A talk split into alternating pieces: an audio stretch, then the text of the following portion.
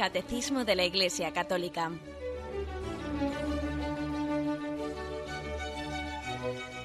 Un programa dirigido por Monseñor José Ignacio Munilla, Obispo de San Sebastián.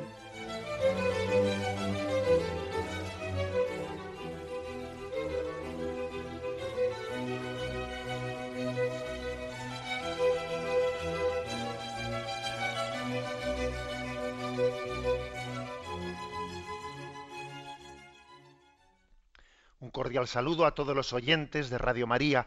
Un día más, con la gracia del Señor, proseguimos el comentario del Catecismo de nuestra Madre, la Iglesia. Eh, dentro de este, de este proceso de comentario, de vez en cuando, cuando terminamos algún capítulo o apartado importante, solemos dedicar algún programa íntegro a responder las llamadas de los oyentes, las consultas de los oyentes. Y hoy va a ser pues un día, es un día de estos, un día así especial que reservemos a, a vuestra intervención, a vuestras llamadas, a vuestras consultas. Hemos concluido la parte del credo que hace referencia a nuestra fe en Jesucristo. Creo en Jesucristo, su único Hijo. Y comenzaremos el siguiente artículo del credo, que fue concebido por obra y gracia del Espíritu Santo, nació de Santa María la Virgen. Bien, pues eh, hacemos un alto entre estos eh, dos artículos del credo y antes de comenzar, eh, pues que será el lunes por la mañana, el, siguiente artículo, hoy lo queremos dedicar a, vuestra, eh, a vuestras intervenciones. Podéis hacerlo, como es habitual, eh, bien sea llamando al teléfono 917 107 700, 917 107 700, o también escribiendo vuestras preguntas al al correo electrónico directo arroba radiomaria.es. ¿eh? Como siempre solemos decir, procuremos eh, pues dos cuestiones, eh, que las preguntas que hacemos sean preguntas, sean preguntas o de lo contrario, sino con quien sea, con quien nos ha cogido el teléfono, si vamos a hacer alguna intervención que no sea de preguntas, sino testimonio o lo que sea, digámoselo a la persona que coja el teléfono. Y, y también otra, otra condición nuestra llamada, que seamos respetuosos con todo el mundo. ¿eh? Alguien puede pues también hablar de un problema concreto, pero sin ponerle nombre, sin, ¿eh? sin que nosotros hagamos de la radio un lugar en el que podamos faltar a la caridad a alguna persona. Bien, tenemos un momento de música y continuaremos enseguida.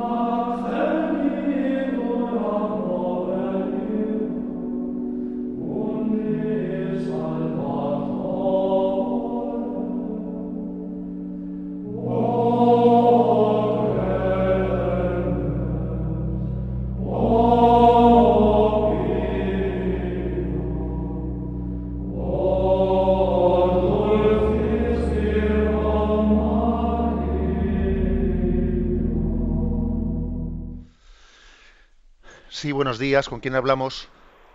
Buenos días. Buenos días, adelante. Soy Manuel de Sevilla. Adelante, Que, de que tengo Pues una duda bastante de que me, de que me da pues muchas vueltas eh, cuando el diablo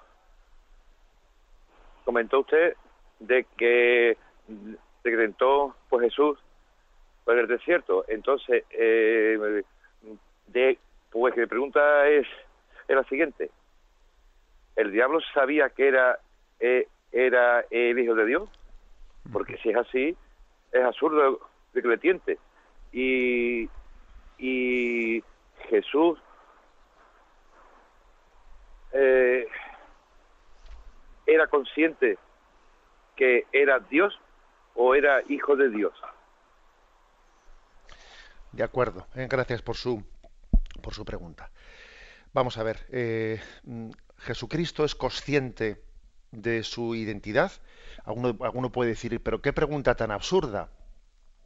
No se crean, no se crean los oyentes que esa pregunta es nada absurda porque dentro de la, de la secularización de la teología, eh, pues nos hemos encontrado con teólogos, con teólogos que han pretendido responder a esa pregunta diciendo no Jesucristo al principio no era consciente de su de su identidad de hijo de Dios se dio cuenta más tarde eh, algunos incluso se atreven a decir fue en el momento del bautismo del río Jordán cuando eh, en esa teofanía este es mi hijo amado cuando Jesús cae en cuenta de su conciencia divina etcétera bien obviamente la Iglesia el magisterio de la Iglesia no acepta tales tales interpretaciones ¿eh? el magisterio de la Iglesia dice que Jesús tenía tenía conciencia de su identidad, de quién era él, ¿eh?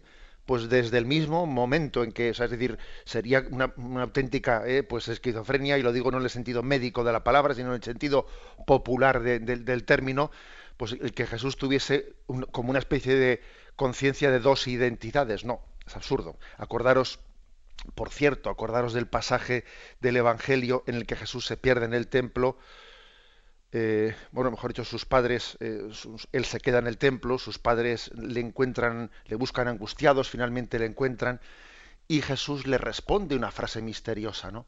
¿Por qué me buscabais? ¿No sabíais que tenía que estar en la casa de mi padre? Y se lo dice a José, y se lo dice a María, y dice el Evangelio María, guardaba estas cosas y las meditaba en su corazón, o sea que es que ese niño tenía conciencia ¿eh? de que era hijo de Dios Padre y no era, eh, y no era hijo natural de José, ¿eh? o sea, etcétera, etcétera. ¿no? Bien, el matiz que ha hecho el oyente, pero él tenía conciencia de ser hijo de Dios o, Dios. Bueno, esa distinción no, no, no existe, porque el hijo de Dios comparte, ¿no? Comparte la naturaleza divina, es una sola cosa con Dios, pero al mismo tiempo tiene una identidad filial que, que es distinta a la identidad del Padre. Bueno, eh, la segunda pregunta que decía el oyente es, vamos a ver, eh, los demonios sabían quién era Jesús. Y, entonces, si lo sabían, pues, ¿cómo, le tentaban en el desierto? Si es absurdo que le tentasen. No, no es absurdo. Porque es, cierto que él tenía el poder divino, pero es verdad también que lo tenía, lo tenía ocultado, lo tenía humillado. Es decir, en la, en la encarnación, eh, la, gloria, la fuerza de Dios se ha, se ha ocultado. Y la tentación del demonio era sobre todo una tentación mesiánica, era un intento de apartarle a Jesús de, de su camino. Em, en la película de Mel Gibson de La Pasión se expresa de una, una manera hermosa, en mi opinión, eh, esa tentación de Satanás en Gesemaní cuando le, le dice eh, es demasiado peso para un hombre, eh, diciendo tú al fin y al cabo te has hecho hombre, tú al fin y al cabo te has hecho hombre con todas las consecuencias. es demasiado peso para un hombre llevar los pecados de toda la humanidad. Es como decir, tú, tú crees que vas a poder soportar ese peso. Es una tentación la tentación mesiánica, claro, que es la tentación de las tentaciones para Jesucristo. ¿De qué va a servir tu entrega? Fíjate cuánto te lo van a agradecer.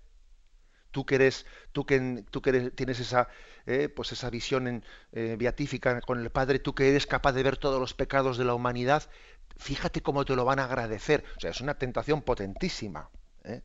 la tentación mesiánica. damos paso a un siguiente oyente. Buenos días. Buenos días, señor. Sí, adelante. de Madrid. Le escuchamos. A ver, es sobre el tema de los nombres que, recibe Jesucristo. Dos preguntillas. Una es eh, el nombre que se le da de Hijo del Hombre. A mí se me escapa un poquito. Yo tuyo que tiene que ver algo con, con el Antiguo Testamento, pero no, no lo tengo muy claro. El nombre este tan extraño de Hijo del Hombre, pues no lo tengo muy claro. Y dicho esto, la segunda pregunta sería, eh, pues estamos aquí comentando el catecismo después de dos mil años y de un montón de santos y de teólogos y Santo Tomás y San Agustín. Los contemporáneos de Jesucristo o no se enteraban de nada o, tenían una gracia especial y se enteraban de todo. ¿Cómo, es esto? Estas son mis dos preguntas. Gracias. De acuerdo. Bueno, pues comenzando por lo segundo, eh, que es muy interesante lo que dice el oyente, ¿no? Los contemporáneos de Jesús obviamente se enteraban de bastante menos, pues porque no tenían toda la tradición ¿eh? que había ido estudiando las Sagradas Escrituras, o sea, no tenían toda la tradición, la riqueza del magisterio, el comentario de los, de los santos padres, de los santos, o sea, ¿eh?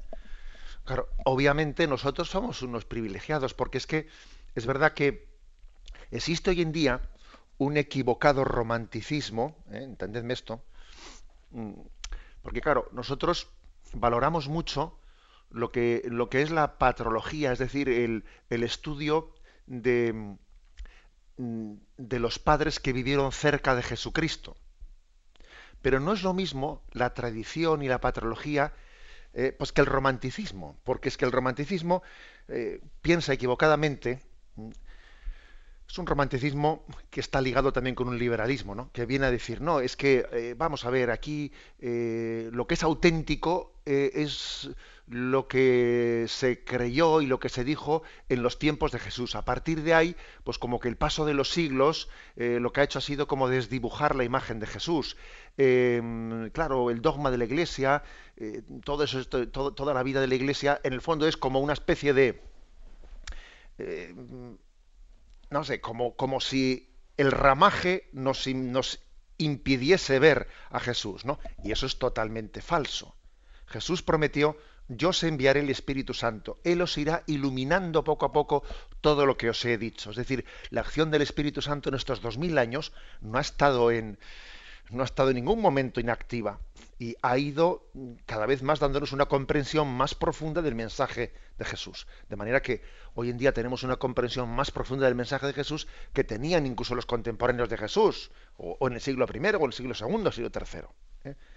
Eso es así, es decir, es un don muy grande tener toda la riqueza de la tradición de la Iglesia para comprender mejor la Escritura. Y ojo, eh, que existe esa especie de, eh, como sospecha de que la tradición de la Iglesia viene a ser como una especie de eh, dificultad para llegar al Jesús histórico. En absoluto. quien diga tal cosa, verdaderamente es que no cree en la acción del Espíritu Santo. Bueno, y con respecto a lo primero, Ah, ¿De dónde viene ese título que se nos resulta un tanto misterioso de Hijo del Hombre? Bien, ha, sospechado bien, no ha supuesto bien el oyente diciendo que, claro, hay que ver su contexto en el Antiguo Testamento, porque para nosotros la palabra Hijo del Hombre, pues, ¿qué quiere decir? Pues hijo de José, hijo de José o hijo de María. No, no, no ese es el contexto de la palabra. ¿eh? Eh, más bien en el Antiguo Testamento, el término Hijo del Hombre, curiosamente, es un, es un título que en vez de resulta, en vez de resaltar, digamos, la humanidad, más bien resalta el misterio insondable que viene de, porque es que las imágenes mm, veterotestamentarias del Antiguo Testamento en las que mm, se muestra este nombre es el Hijo del Hombre vendrá del cielo, vendrá en, un carro en medio de las nubes. ¿eh? es, un tipo de es un tipo de título atribuido al, Mesías que subraya su origen divino, su origen misterioso. ¿Mm? Entonces, aquí lo importante no es fijarse en la palabra hijo del hombre, que más bien a nosotros nos daría a entender que, en vez de subrayar su aspecto misterioso, es subraya su, ¿eh? su origen, bueno, pues carnal. No, más bien es al contrario. Se trata de ver el origen en el que está afirmado el término en el Antiguo Testamento. Y el contexto en el que es afirmado el término destaca su origen divino.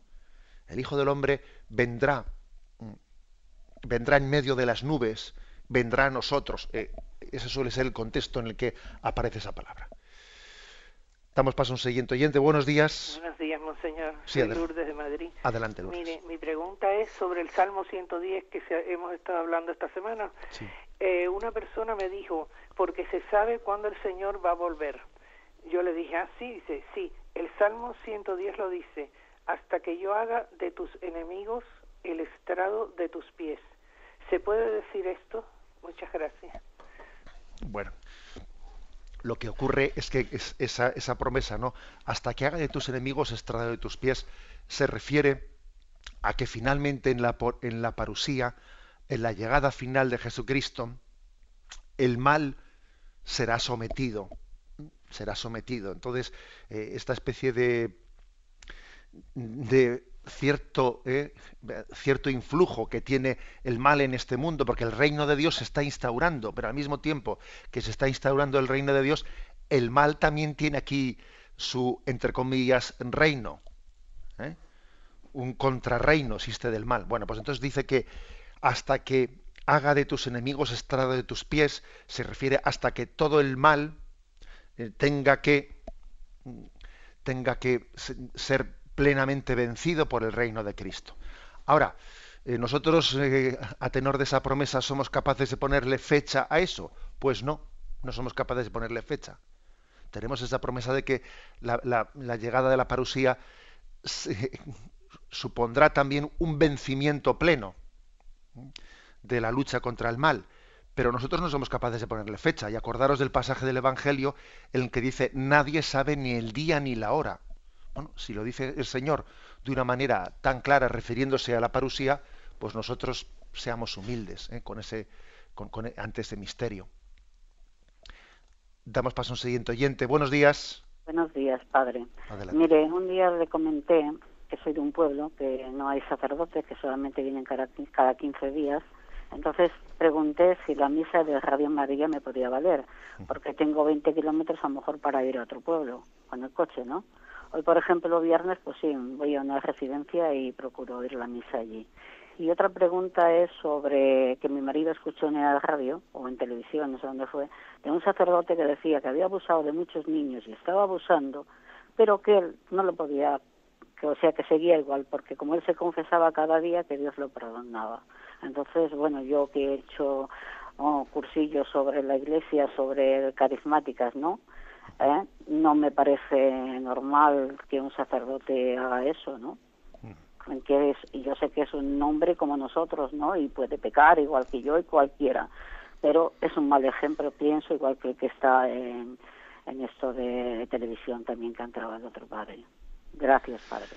De acuerdo. Bueno, la verdad es que se me hace un poco raro que un sacerdote diga en televisión yo abuso de niños, pero, pero me, me confieso y sigo y, y sigo adelante. Se hace un poco raro. Me imagino que alguien lo afirmaría de él más que él afirmarlo de sí mismo. Bien, pero en cualquier caso, la, la respuesta que hay que dar es que, vamos a ver, son dos cuestiones distintas, ¿no? Alguien cuando peca mm, tiene que tener ¿no? pues, mm, arrepentimiento y propósito de enmienda. Eh, eso por una parte. ¿eh? No basta con un arrepentimiento que esté desligado de un propósito de enmienda. Pero en segundo lugar, hay determinados pecados que, bueno, que te causan tal daño a- al prójimo que habrá, lógicamente, quien tenga una responsabilidad de hacer un juicio prudencial de si esta persona eh, podemos correr el riesgo de que, a, pesar de que pueda tener propósito de enmienda, pueda cometer un pecado. Entonces, imaginémonos ese caso, ¿no? Pues que, que un obispo tenga noticia de que un sacerdote pues ha hecho esa barbaridad y pues el sacerdote le dice al obispo pues que, que se siente muy arrepentido, que se siente muy arrepentido. Pero el obispo también posiblemente en un caso como ese tendrá que hacer un juicio de prudencia y decir, bueno, este se sentirá muy arrepentido, pero como existe ¿no? una, un- una posibilidad, ¿no? que, que además pues la, la experiencia nos dice que no es remota, de que exista pues una capacidad de reincidencia, pues el obispo tendrá que tomar una medida de apartarle del ministerio apostólico. ¿Eh? Quiero decir que, claro, ya sé que lo que estoy diciendo es duro, pero es que, es que, claro, estamos jugando con la inocencia de unos niños o con un mal que se puede hacer al prójimo que es gravísimo. Por supuesto que él tiene que arrepentirse, por supuesto que tendrá que hacer un, eh, un acto de contrición y, vamos, pleno, pero además de eso, ya no a un nivel interior, sino a un nivel de gobierno de la Iglesia, de gobierno de la Iglesia, hay que tomar medidas que preserven ¿eh? el, vamos, la, inocencia de las personas y a las personas inocentes del mal que podrían ser objeto. Porque hay un indicio de que ese mal podría volver a ocurrir. Damos paso a un siguiente oyente. Buenos días. Sí, buenos días, monseñor. Buenos días. Mire, yo le llamo desde Mallorca. Eh, quería preguntarle, mire, cuando a una persona más o menos creyente en una conversación se le van dando respuestas a sus dudas sobre el cristianismo y por último termina descalificando a la Iglesia, Ah, o sea, tipo que nos engaña, que, que en un pasado no muy lejano el comportamiento de la Iglesia había sido igual que el de alguna otra religión muy difundida actualmente, o de su dudosa financiación, o bueno, más, más eh, cosas. Eh, ¿Qué actitud eh, tomar? Ah, o sea, cambiar, desistir, o sea, esto. Muchas gracias, monseñor. De acuerdo. Bien, es, es, es importante esa pregunta. yo creo que nuestro apostolado, que haga, el que podamos hacer, ¿no? Pues que también tiene una dimensión apologética, porque es verdad que el apostolado tiene muchas dimensiones, no solamente es la apologética de hablar e intentar eh, solucionar las dudas de la gente. El apostolado también tiene dimensiones que son más más existenciales. Es decir, también es hacer apostolado igual hablar de, su familia, hablar de su vida, es decir, sin entrar eh, en esa discusión apologética. También eso es hacer apostolado de otra manera. ¿no? Bien, pero la pregunta es, ¿y cuándo hacemos apostolado de una manera más directa apologética? Yo creo, yo creo que también es importante ver mm, cuando una persona quiere descubrir eh, la verdad y tiene deseo, ¿eh? deseo de ella, o cuando en realidad lo que quiere es polémica. ¿Y eso cómo se puede distinguir? Hombre, no es tan fácil, pero, pero hay signos para distinguirlo. Y cuando alguien en el fondo lo que quiere es, pues nada, polémica y quiere, pues mire usted, es que mm, no busca, ¿eh? no busca en sí respuestas, ¿eh? más bien busca preguntas. Hay personas que no buscan respuestas, buscan preguntas a ver cómo le pillo. ¿Eh? que eso también se ve en el Evangelio, intentaban, eh, intentaban buscar a Jesús una contraria, entonces le dijeron, trae esta moneda, eh, le pagamos impuestos, o sea, yo a veces me suelo acordar de, este pasaje cuando veo a algunos periodistas intentando cazarle a algún obispo en alguna palabra, en alguna declaración, a ver si le pillo, a, ver qué es lo que dice. Me acuerdo de cómo al Señor intentaban poner, tenderle trampas dialécticas, ¿no? Ha dicho esta palabra. Voy a sacar un titular. Bueno, cuando uno ve este tipo de actitudes, es que yo pienso que no merece la pena, eh, no merece la pena eh, pues, pues, tener ese tipo de testimonio. Eh, ahora bien, también es posible que haya personas que busquen limpiamente la verdad, pero, pero bueno, luego también en, ese, en ese diálogo con nosotros, pues nos suelten, pues nos suelten chaparrones. Pues mire usted, los chaparrones los, los acojo con humildad y con paciencia. Es decir, que se trata un poco de discernir eh, pues donde hay un espíritu ¿no? limpio que busca la verdad o, donde no lo hay. ¿eh? Y conforme a eso, hacer un tipo de testimonio, un tipo de apostolado o, un apostolado con otro tipo de testimonio. ¿eh? Damos paso a un siguiente oyente. Buenos días. Sí, monseñor, vamos a dar paso a algunas de las preguntas que nos llegan. Buenos días. Vamos a dar paso a algunas de las preguntas que nos llegan a través de directo arroba Nos pregunta un oyente por qué nos cuesta tanto creer y confiar en el Señor. También todos de alguna manera somos idólatras. Nos preocupan nuestras cosas terrenas y las ponemos antes que a Dios. Muchas gracias. Bueno, ¿por qué nos cuesta tanto creer y confiar? Pues hombre, porque eh, precisamente tenemos una carnalidad muy grande una carnalidad muy grande, eso de que yo solo creo en lo que puedo ver y tocar. ¿eh? Esa afirmación es una afirmación en la que el hombre se, bueno, se funda en su carnalidad y, entonces eh, quiere, en el fondo quiere ser, eh, sí, hombre, pero más hombre animal que hombre espiritual. Imagen y semejanza del Altísimo. Es decir, dentro de nosotros existe una lucha entre la carnalidad y la, y la espiritualidad. Existe esa lucha. Y a veces cuando oímos hablar de la palabra carnalidad, nos pensamos que únicamente se refiere al tema de la pureza o de la sexualidad. No, no, que va. La palabra carnalidad tiene, tiene otras muchas dimensiones, ¿no? Y una de ellas es esta. La, eh, pues la tendencia al, materialismo, a pegarnos a, lo que veo, toco, etcétera, ¿no? Y, por eso es meritorio creer. Por eso es meritorio, ¿no? Y, hay pasajes del Evangelio en los que Jesús se emociona viendo la fe. Mujer, qué grande es tu fe, dice Jesús, que, que se haga según, ¿eh? según tu fe. al, Señor le, emociona, ¿eh? le emociona la fe. Mujer, qué grande es tu fe. Nunca había visto tanta fe en Israel. A Jesús le emociona la fe, porque sabe que esa persona que está haciendo el acto de fe y de confianza está superando su carnalidad. Os invito a que a que os acerquéis al, Evangelio observando cómo a Jesús le emociona el acto de fe de las personas a las que se dirige. Por ejemplo, aquella mujer cananea eh, que Jesús le pone una prueba y le dice, oye, no está bien echar el pan de los hijos a los perros. Y ella dice, es verdad, Señor, pero también los perritos comen de las migajas que caen de la mesa de sus amos. Y Jesús se emociona por esa respuesta.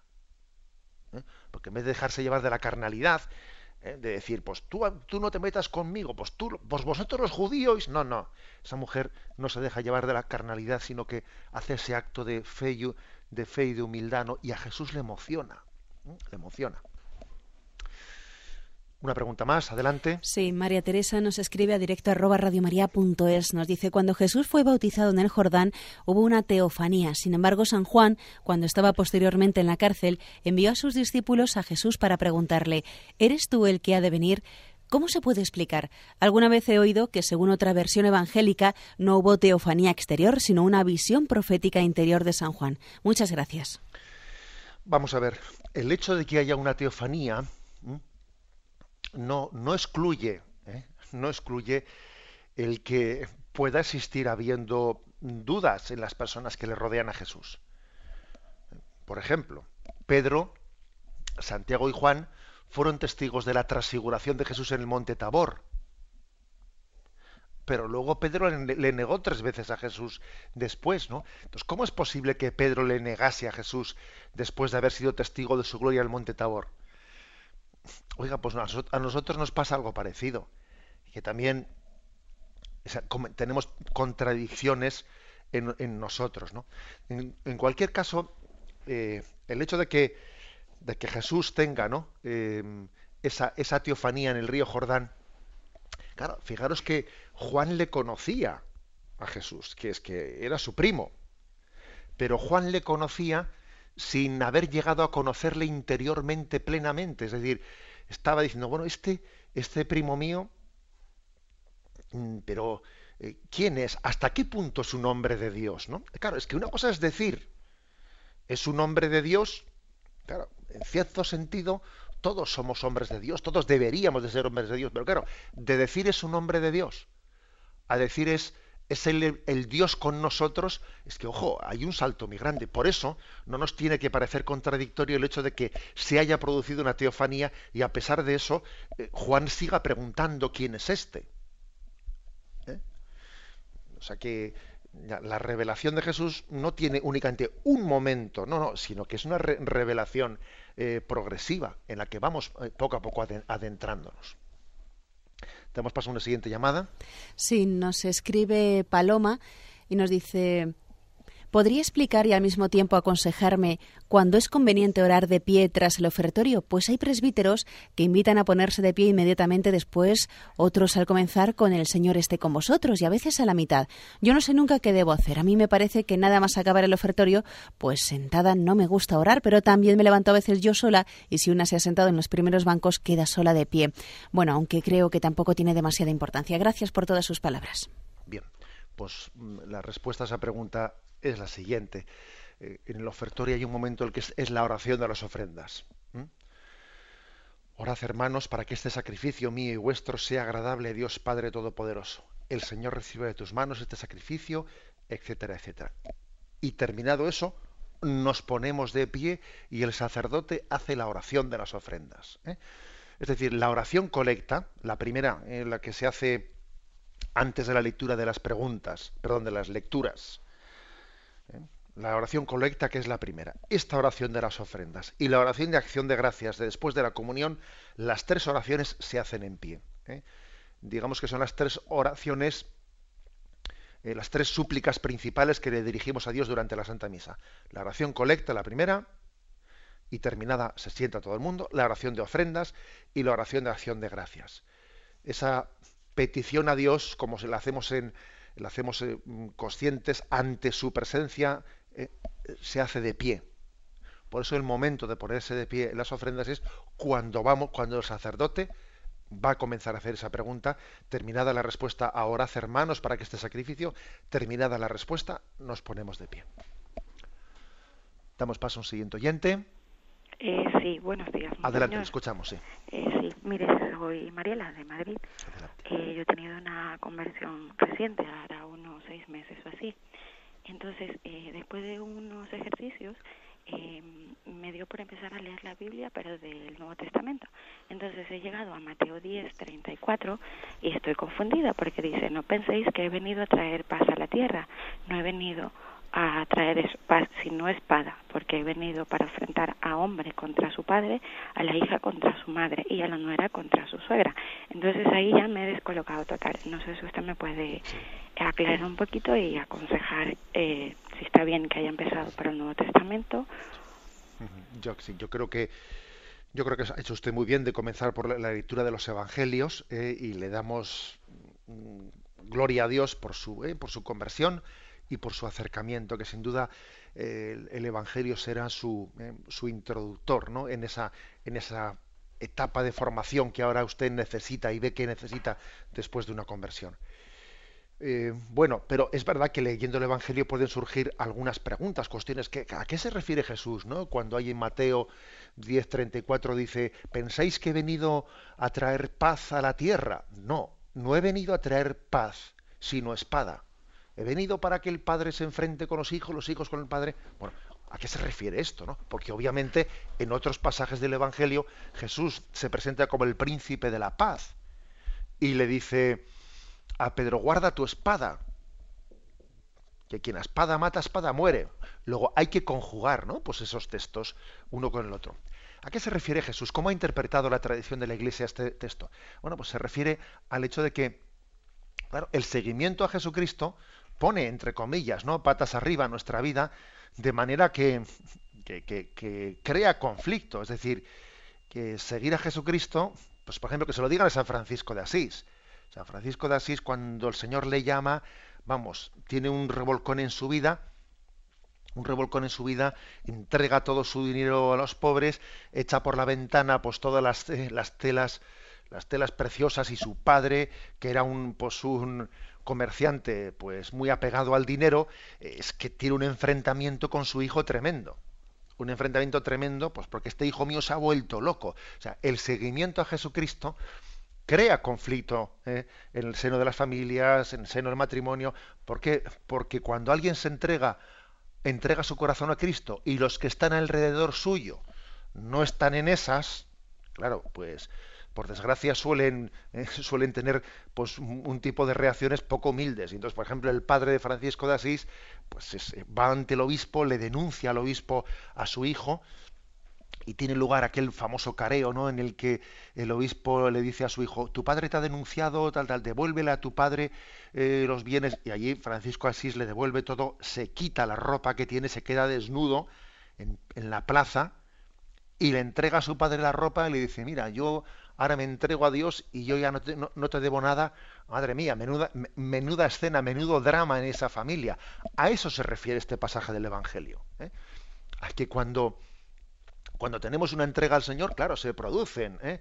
se produce, por ejemplo, yo conozco muchísimos casos de un hijo que ha entregado su vida al Señor en la vida consagrada y eh, eso ha supuesto un escándalo en la familia de no veas tú, pero, pero, pero hijo, te han comido el coco, has entrado en una secta. Y los padres católicos diciéndole a su hijo que ha entrado, o a su hija, que ha entrado en una secta porque se va de monja.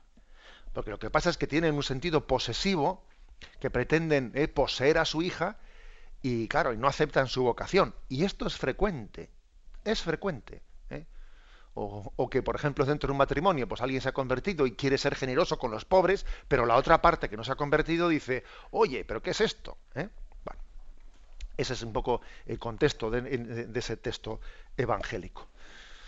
Damos paso a un siguiente oyente. Buenos días. Hola, buenos días. Buenos días. Señor, soy Soledad de Salamanca. Mire, hace, bueno, por Navidad, usted hablaba sobre el nombre de Jesús y un oyente le preguntó sobre Emmanuel, pero no hubo tiempo y no lo pudo explicar porque también le, llamaban a Jesús Emmanuel, que decíos con nosotros. Quería que me explicara un poquito el significado de Emmanuel. Muchas gracias, monseñor. De acuerdo. Bien, es, cierto que mm, a la hora de, elegir los, los, títulos principales ¿no? con los que Jesucristo es designado, el Evangelio no entra en la explicación de, de Manuel. Bueno, pues porque, porque propiamente pues el título de Cristo, el título de Hijo de Dios, el título de Señor, etcétera, bueno, pues son de un nivel superior, se utilizan mucho más que, que el término Emmanuel. ¿eh? El término Emmanuel, en el fondo, eh, es, un, término que nosotros hacemos sinónimo, sinónimo de Jesús el Emmanuel. ¿eh? Es más, las personas que, que, nosotros bautizamos con el nombre de Emmanuel, Emmanuel eh, celebran, ¿eh? celebran su, su nomástica el día 1 de enero, en el que también se, se, celebra parte de Santa María, Madre de Dios, el día del nombre de Jesús. le pusieron por nombre Jesús. Claro, esta es una buena pregunta, ¿no? ¿Y cuál es el día, el santo, así como yo que sé, San Ignacio de Loyola, 31 de 31 de julio, etcétera? ¿Cuándo se celebra el santo de los que se llaman Jesús? Bueno, pues el santo de los que se llaman Jesús lo solemos celebrar el 1 de enero, ¿eh? porque es el día en el que leemos el Evangelio, le pusieron por nombre Jesús. ¿eh? Santa María, Madre de Dios, también se celebra ese día, ¿no? Y ese mismo día se celebra también eh, la onomástica de quienes se llaman Emmanuel. Por lo tanto, el título Emmanuel posiblemente no sea, no, no es tanto un título, un título cristológico, es casi ¿no? Equiparado a ese, a ese nombre, a ese nombre de Jesús, eh, y es verdad que el sentido etimológico de la palabra es este. Emmanuel es Dios con nosotros. Así como la palabra Jesús es Dios salva, Emmanuel es Dios con nosotros. Mm, pero es que Dios no tiene otra manera de estar con nosotros que salvándonos. Dios no está con nosotros por estar, sino que está salvándonos. Luego Dios con nosotros y Dios salva, pues los identificamos, ¿no? Propiamente, por lo tanto, la palabra Emmanuel podemos equipararla a la palabra Jesús. Damos paso a un siguiente oyente. Buenos días, monseñor. Soy Carlos de Madrid. Estoy en un sanatorio operado de la pierna y salgo hoy desveliante, pero salgo con bastones y seguramente por bastante tiempo no podré salir de casa. Mi pregunta concreta es, ¿me sirve la misa de Radio María de los domingos y festivos para cumplir con el precepto? Pues obviamente, pues por supuesto que sí. ¿eh? Es decir, que, y además sabe ¿sabe usted cuál es la mejor prueba? Pues que a usted le encantaría el poder tener ¿no? la, capacidad y posibilidad de poder asistir a la Santa Misa pues, en la parroquia. ¿Sabe? Esa es la mejor prueba. Mire, cuando, cuando distinguimos si estamos eh, pues, poniendo excusas o cuando, pues mire usted, pues la prueba es esta, que a mí me encantaría el poder, el poder acudir y asistir y tengo que hacer el sacrificio de no poder ir porque, pues porque mi, eh, mi salud me lo impide, etcétera, etcétera. ¿eh? Creo que si no hay, no hay, si no hay mejor discernimiento que ese, creo que, que es así. Eh, antes de pasar al siguiente oyente, me están haciendo aquí una pequeña aclaración y es que eh, la festividad del nombre de Jesús, eh, que tradicionalmente se ha, celebrado el 1 de enero, en el actual calendario litúrgico, pues para no coincidirla con Santa María, Madre de Dios, ha solido, es, trasladada al 3 de enero. Pero digamos que la, entre comillas, ¿no? onomástica ¿eh? de quienes se llaman Jesús o Emmanuel coincide con ese momento en el que la Iglesia eh, proclama el Evangelio, le pusieron por nombre Jesús. Damos paso a un siguiente oyente. Buenos días. Sí, buenos días. Sí, adelante. Soy Enrique de Murcia y quería matizar una pregunta que le han hecho sobre la postura a tener en la liturgia de la Eucaristía. Y usted ha dicho algo en el cual mm, yo, mm, yo les pongo, usted después me corrige si no estoy en lo cierto. Según el dicasterio de liturgia de Roma, pues yo lo he leído, y entonces la postura que dice cuando el sacerdote se lava las manos, ¿eh? después de hacer la... ¿eh? entonces dice, orar hermanos, es cuando, según el dicasterio, es cuando hay que ponerse de pie, en ese momento. Porque después hay una oración, y la oración es, según también esta explicación del dicasterio, es que la oración al Señor, pues parece que de pie la postura más correcta en algunos momentos. Pues bueno, pues yo y mucha en las parroquias donde yo asisto, mucho, hay diversidad, mucha gente cuando se lava las manos, orar hermanos, dice el sacerdote con los brazos abiertos, entonces es cuando nos ponemos de pie y ya continuamos ahí todo el calo. Entonces usted le ha dicho que se ponen de pie cuando dicen el Señor esté con vosotros. Y yo he oído un comentario que se dice, parece como si dijera, levantar vuestras posaderas. ¿eh? Y entonces la gente, el Señor esté con vosotros, y entonces la gente se pone de pie. Bueno, ha habido diversidad de opiniones. Yo, en ese aspecto, en muchas parroquias y hay mucha gente, eh, cuando se lava las manos, dice, ahora, hermano, es cuando la gente, los fieles nos ponemos de pie. Bueno, eso es una opinión. y ahí está. Luego la otra es como si mm, está de rodillas o no de rodillas en el momento de la consagración. También tengo leído y además lo estoy aplicando porque me viene muy bien. Es una reverencia máxima que tiene que tener el fiel ante un acto tan sagrado como es el Dios que se hace presente en ese momento. Pues entonces yo para mí lo he entendido por lo que he leído y he escuchado que menos que de rodillas y una, mm, una concentración máxima en ese momento. Y, entonces que la gente siga de pie o no siga de pie, pues me parece que eso es una visión. Y luego lo de la comunión, en ese sentido también, de la grandeza de Dios en la Eucaristía. Vamos a ver, eh, procuremos ser breves en las, eh, en las preguntas para que no nos alarguemos.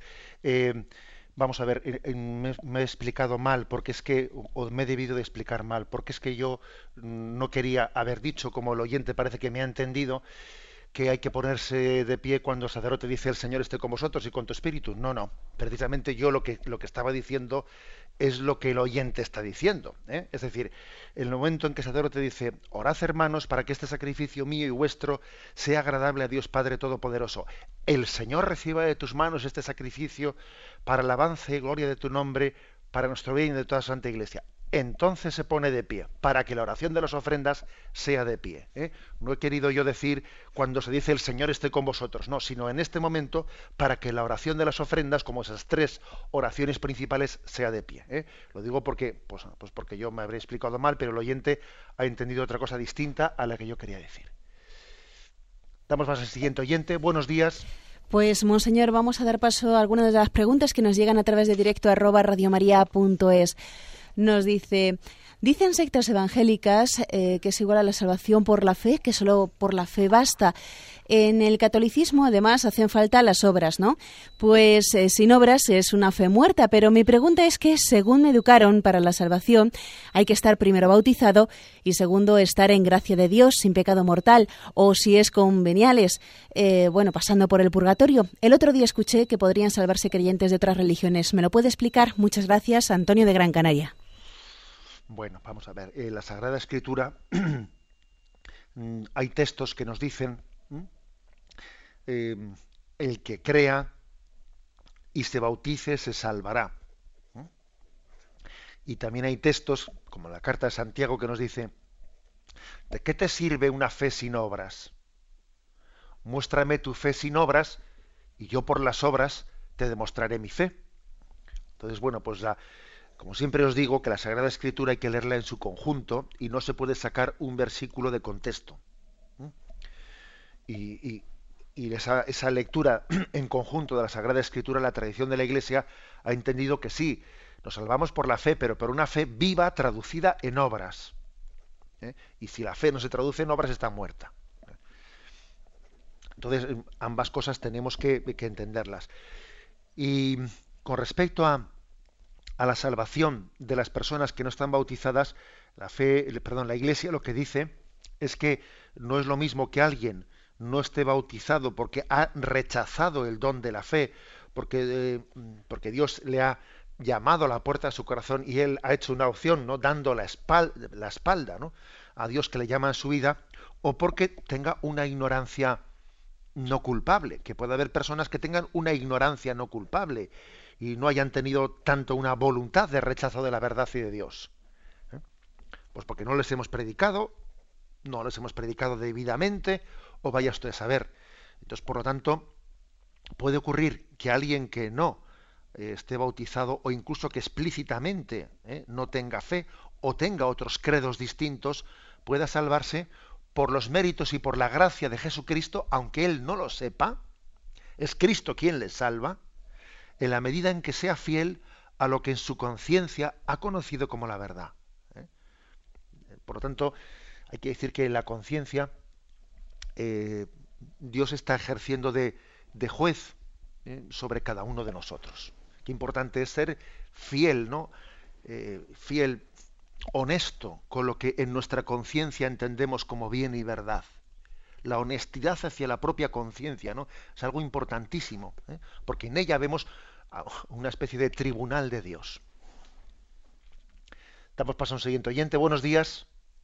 Monseñor, nos escribe Lourdes de Orihuela y nos eh, dice, tiene tres preguntas concretas. La primera, la bendición de indiferido, por ejemplo, del Santo Padre en el Rosario de las Mañanas en Radio María o en general la de cualquier sacerdote en programas grabados como a veces las suyas, Monseñor, ¿qué efecto tienen?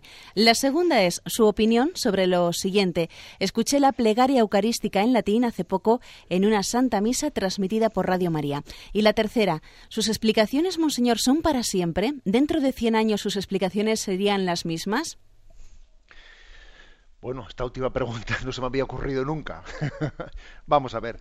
Yo creo que este catecismo de la Iglesia Católica que ha promulgado la Iglesia, ¿no? Pues hace 20 años, se cumplen ahora 20 años de esta promulgación, es un catecismo eh, que tiene tal, tal profundidad, ¿no? Y yo diría pues que, que ha hecho, que ha hecho una, un estudio tan bien hecho, pues exegético, teológico, patrístico, etcétera, que estoy convencido que este catecismo, al igual que el catecismo de San Pío V, pues puede durar muchos siglos en la Iglesia. ¿eh? Eh, dentro de X, X siglos seguro que se promulgará un nuevo catecismo, pues porque este catecismo en su lenguaje, en su forma de expresión, quedará un tanto anquilosado pues por la forma en la que dentro de unos siglos se expresen. ¿eh? Ahora, el contenido de aquel nuevo catecismo será sin duda alguna el mismo que este, igual que el contenido de este es el mismo que el, que el de San Pío V, pero es verdad que las explicaciones con las que en este catecismo del siglo XX-XXI damos, pues son mucho más directas, profundas, de lenguaje eh, mucho más inteligible para nosotros que las del catecismo del Concilio de Trento. ¿eh? Entonces, Ahora bien, ¿hasta, ¿hasta cuánto tiempo este tipo de explicaciones que da ahora un obispo eh, pues en el siglo, a, comienzos del siglo XXI, ¿hasta cuánto tiempo serán actuales? Y, y, dentro de X años alguno dirá, pero ¿qué lenguaje tan raro es ese? No, no, hay quien le entienda a este obispo hablando. Pues eso dependerá pues, del cambio cultural que hará que los lenguajes pues, puedan, ser, puedan ser distintos. ¿eh? Pero, vamos, que no nos importa mucho eso, con todos mis respetos, me importa poco porque uno predica a los hombres de su tiempo. Y también es verdad que uno, por ejemplo, ahora lea a San Juan de Ávila y San Juan de Ávila dice, uff, jolín, qué lenguaje, o a Santa Teresa de Jesús, ¿no? Qué lenguaje tan complicado, ¿no? Y, pues que es, por ejemplo, da, da muchas vueltas, ¿no? Muchos circunloquios, pero es verdad que, el contenido de lo que dice es una maravilla. O sea que también hay que distinguir en, en, qué sentido se queda eh, anquilosado un lenguaje. ¿eh? Con respecto a lo primero que ha preguntado, bendición en diferido, o sea que, a ver, ¿qué, qué, efecto tiene una bendición en diferido y si, y si queda grabada, etcétera? A ver, yo creo que no tenemos que eh, ser tan cosistas, tan cosistas a la hora de decir, y esto vale, no vale vamos a ver, eso de que vale o no vale, tenemos que darnos cuenta de que los signos de Dios eh, tienen el efecto también que, nosotros le permitamos tener a los signos de Dios por nuestra apertura. O sea, una bendición se suele distinguir entre ex operato y ex operantis, ¿no? Y entonces eh, existe esto los que escuchasteis el, el, tema de la Eucaristía, etcétera, dijimos que bueno, pues que hay dones de Dios que son, digamos, ex operator quiere decir que por sí mismo ¿eh? tienen un, un valor objetivo y otros, sin embargo, lo tienen en la medida en que tú subjetivamente hablando te abras a ello. Entonces, una bendición, una bendición, bien sea dada en directo o bien sea grabada, o sea, eso es lo de menos, no tiene un efecto superoperato, es decir, no tiene un efecto que como por ejemplo la consagración se produzca la transustanciación de que el pan y el vino se conviertan en cuerpo y sangre de Jesús. No. Tiene un efecto más bien en la medida en que uno se abre interiormente a, ese don de la gracia, ¿no? Con lo cual, no seamos cosistas de, decir, a ver, eh, la bendición en diferido es, eh, es válida, ¿no? Hombre, pues en la medida en que nosotros tengamos, ¿no? Tengamos esa apertura de la gracia. Damos paso a un siguiente oyente. Buenos días. Monseñor, nos escribe Cristina de Canarias. Dice, ¿por qué se castiga más a una persona que se separa de su esposo o su esposa, por ejemplo, por maltrato y rehace su vida y tiene una familia buena y hermosa que a alguien que asesina a 15 personas y Dios, por su infinita misericordia, lo perdona y puede ir a comulgar a diferencia del separado que no puede ir a comulgar? Gracias por todo lo que hace. Vamos a ver, es que, eh, bueno, claro, pone, pone el, el oyente una comparación que es que yo pienso que no se puede hacer esa comparación. ¿eh? Vamos a ver, todo, todo pecado, sea cual sea, ¿eh? sea cual sea, exige arrepentimiento y propósito de enmienda. ¿eh? y por supuesto que si alguien hubiese hecho un pecado grave pues de, cometer violencia contra el otro y no se arrepiente, no tiene propósito de enmienda y sigue y sigue de nuevo, y sigue y continúa con esa actitud de violencia, no puede recibir la absolución. ¿eh? O sea, que es que en todo pecado tiene que haber un propósito de enmienda. Y también, bueno, voy a decir una cosa, ¿no? Esa palabra rehacer la vida es una palabra que nos la han colado, ante la cual yo creo que teníamos que tener capacidad crítica. Es que ha rehecho su vida. Pues hombre, vamos a hablar con mucho respeto, ¿no? De las personas que se han divorciado y que se han vuelto a casar tenemos que tener delicadeza para poder ser también testigos de Cristo delante de ellas, pero yo no, no aceptaría eh, el, término rehacer la vida. Me alegro de que hayas rehecho la vida. No, perdón, yo eso no se lo diría a alguien. No le diría eso, porque es que yo creo que la vida, la vida, la existencia, el plan, la vocación que yo tengo, es la que Dios me ha dado. Y no es la que yo me he buscado por mi cuenta. La vocación nos la da Dios no soy yo el que me la encuentro y me la... ¿eh? A veces dice uno, ¿y por qué Dios me ha puesto este, esta nueva mujer en el camino de mi vida? Hombre, ¿te la ha puesto Dios o te la has buscado tú?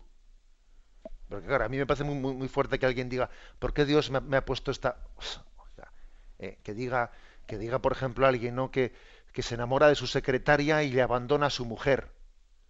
Y diga, ¿y por qué me ha puesto Dios en el camino de mi vida a mi secretaria? Hombre, ya solo falta que le... Eh, que le atribuyas a Dios el que tú hayas sido infiel en el matrimonio. Bueno, por lo tanto, yo lo que digo es que el término rehacer la vida me parece que no deberíamos de asumirlo así. ¿eh? No deberíamos de asumirlo. Creo que tenemos que ser fieles a la vocación de Dios, que es la que nos va a dar la felicidad. O sea, yo creo en la felicidad que, que coincida con el descubrimiento y con el abrazo de la vocación que Dios me ha dado. ¿eh? no una felicidad por mi cuenta. Imaginaros que yo ahora, que Dios no lo quiera, ¿no? Pues soy infiel a su seguimiento y abandono el sacerdocio y, se va uno con su mujer, ¿no? perdón, con su mujer, con una mujer. Y entonces dice, no, es que tiene derecho a rehacer su vida. A rehacer su vida. Vamos a ver, ¿en, en qué consiste la vida? ¿En descubrir la vocación que Dios nos da o en buscárnosla por nuestra cuenta? Damos paso a un siguiente oyente. Buenos días. Hola, buenos días. A ver, yo quería saber si eh, los planes de Dios es lo mismo que el designio de Dios o son cosas distintas. Sí, bueno, vamos a ver. Hay, hay formas de hablar, ¿no? Por lo tanto, planes de Dios, designios de Dios, providencia de Dios, el destino de Dios. Bueno, todos esos términos ¿eh? para nosotros son sinónimos. Son sinónimos, planes, designios, providencia de Dios. ¿eh? En el fondo, eh, me habéis escuchado decir en alguna ocasión que nosotros los cristianos no somos inventores, que somos descubridores, porque porque el inventor es el que saca de su cabecita lo que, lo que él, a él se le ha ocurrido. ¿eh? Pero el descubridor es alguien que descubre algo que estaba allí, estaba fuera de él y no había sido percibido. Nosotros somos descubridores de la voluntad de Dios, de sus caminos, ¿eh? no inventores. Entonces, bueno, sus planes, sus designios, su voluntad, su providencia, es la que tenemos que descubrir, ¿no? y abrazar. Damos paso a un siguiente oyente. Buenos días. Buenos días, Antonio de Madrid. Adelante. Eh, le, deseo hacer una pregunta, porque que cuando nos referimos a nuestro Señor Jesucristo, eh, yo creo que el noventa y tantos por ciento de las veces le designamos con el nombre de Cristo.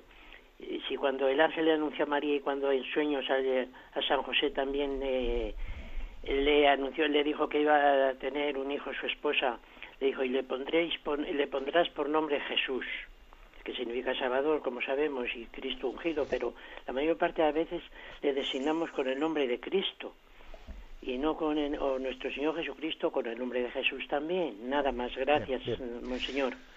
Mire, eso depende bastante de los ambientes ¿eh? en los que uno se desenvuelva. También existe el riesgo contrario, hoy en día, ¿eh? que es más frecuente, el de llamarle Jesús subrayando eh, pues la figura histórica, pero no llamándole Cristo. ¿Mm? A mí personalmente me gusta especialmente el nombre de Jesucristo, porque eh, bueno, subraya las dos cosas, ¿no? Subraya más su, dimensión humana del hombre Jesús y su dimensión mesiánica del Cristo, del ungido, el enviado. Eh, bueno, pues digamos que las dos cosas hay que integrarlas y dependiendo de ambientes, dependiendo de momentos, de épocas, etcétera, uno observa que se suele subrayar más la palabra Jesús o la palabra Cristo. Bueno, digamos que la palabra Jesucristo pues es, es la, eh, la, más integradora. Vamos a dar paso a una última llamada. Buenos días. Hola, buenos días, monseñor. Me llamo de Pamplona, Moisés. Adelante, Moisés. Mire, quería preguntarle, porque me ha tocado últimamente una experiencia así, es acerca del magisterio de la Iglesia en lo referente a la moral y, bueno, sobre todo en el tema de la educación sexual y todo esto. Entonces, me ha tocado chocarme pues con una especie de movimiento en el sentido de que pues unas ideas que intentan eh, transgiversar un poco lo que es la realidad sobre este tema y claro yo me agarro a, lo que es el magisterio y parece que si me agarro al magisterio acabo pues directamente en confrontación y a veces no sé si es mejor callarme porque tampoco soy yo quien para pues no sé para decir que como ejemplo ni nada de eso, ¿no? Sino, pero claro, si me quedo callado y, y por evitar confrontar, pues lo dejas pasar, y ahí está un poco el dilema, no sé, es infalible, eh, es un poco el tema, es la duda que me crea, por no meter la pata, por no hacer más daño, o, porque a veces dices, pues hay que poner las cosas sobre la mesa y tal y como son, y, oye, y las cosas son como son, no, no como nos gustarían que serían, ¿no? De acuerdo. Bien, vamos a ver, usted, en la medida en que pues lo que está afirmando tiene su base en el propio catecismo de la Iglesia Católica, que ahora mismo el catecismo de la Iglesia Católica pues es una de las explicitaciones de la fe de la Iglesia de las más concretas que tenemos, ¿no? Usted puede decir ciertamente que estamos hablando de, una doctrina que es de fe, ¿eh? y, bueno, por lo tanto no, no, es su criterio propio y tiene el derecho y tiene el deber de recordarlo allí donde se está igual difundiendo teorías pues que por ejemplo a veces en el contexto eclesial, por desgracia, también nos metemos goles en propia puerta y se difunden a veces en nuestros propios organismos de la Iglesia a veces doctrinas que no son la nuestra, que es asumiendo doctrinas mundanizadas. Creo que sí que hay que decirlo. Otra cosa es que uno diga, a ver, ¿cuál es, cuál es la forma más adecuada de hacer estas correcciones? ¿Las hago a solas? ¿Las hago eh, eh, a solas hablando con él? ¿Las hago en público delante del grupo? Lo hago hablando con el superior de esta persona, hablando con el obispo, con quien fuere, con su superior religioso. Hay que discernir ¿eh? cuál es la forma digamos, correcta y prudente de llevar adelante nuestro testimonio y, también nuestro deber de corrección, que existe también un deber de corrección allí donde hay, donde hay errores, pero discerniendo de, en cada caso, pues lo, más adecuado. Vamos a, a recibir esta bendición del Señor, que quiere ser una bendición de envío, envío también a nuestros quehaceres de este día. El Señor nos envía y permanece con nosotros. La bendición de Dios Todopoderoso, Padre, Hijo y Espíritu Santo descienda sobre vosotros. Alabado sea Jesucristo.